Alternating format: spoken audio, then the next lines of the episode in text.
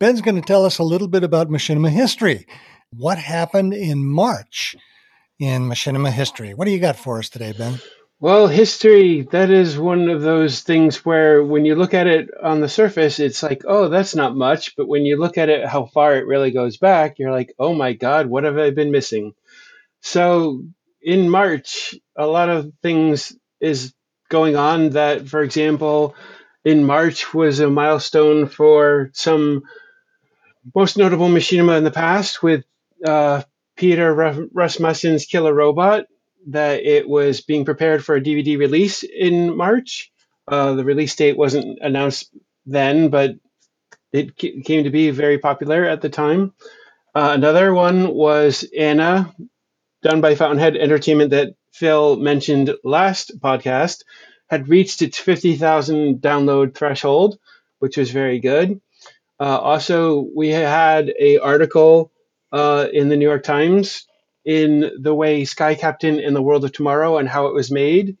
It was also told by the, the creator that it, Machinima was the medium was an absolute inspiration for him to create Sky Captain in the World of Tomorrow all by himself and the team that was able to bring it to fruition. Also, a lot of press was going on at the time. You know, the Boston Globe also was talking about the premiere of Game Over that was on the UPN network and also the collaboration that the Game Over team was also dealing with Fountainhead Entertainment, where they were trying to use the Machine, Machinimator tool to uh, do a tie-in with the show, calling it Game Over Machinimation software uh, that was released along with the show's debut. So again, there's that intersecting of trying to cultivate machinima in a different form with the mainstream, but also show uh, like with the um, modding community that it is possible that you can take your IP and allow it to grow naturally with the community at large if you are so inclined to go that route. So your fanboys and your fangirls can, you know, go to the next step and the next level of your devotion by creating your own little shows using the assets from the show um, in that context.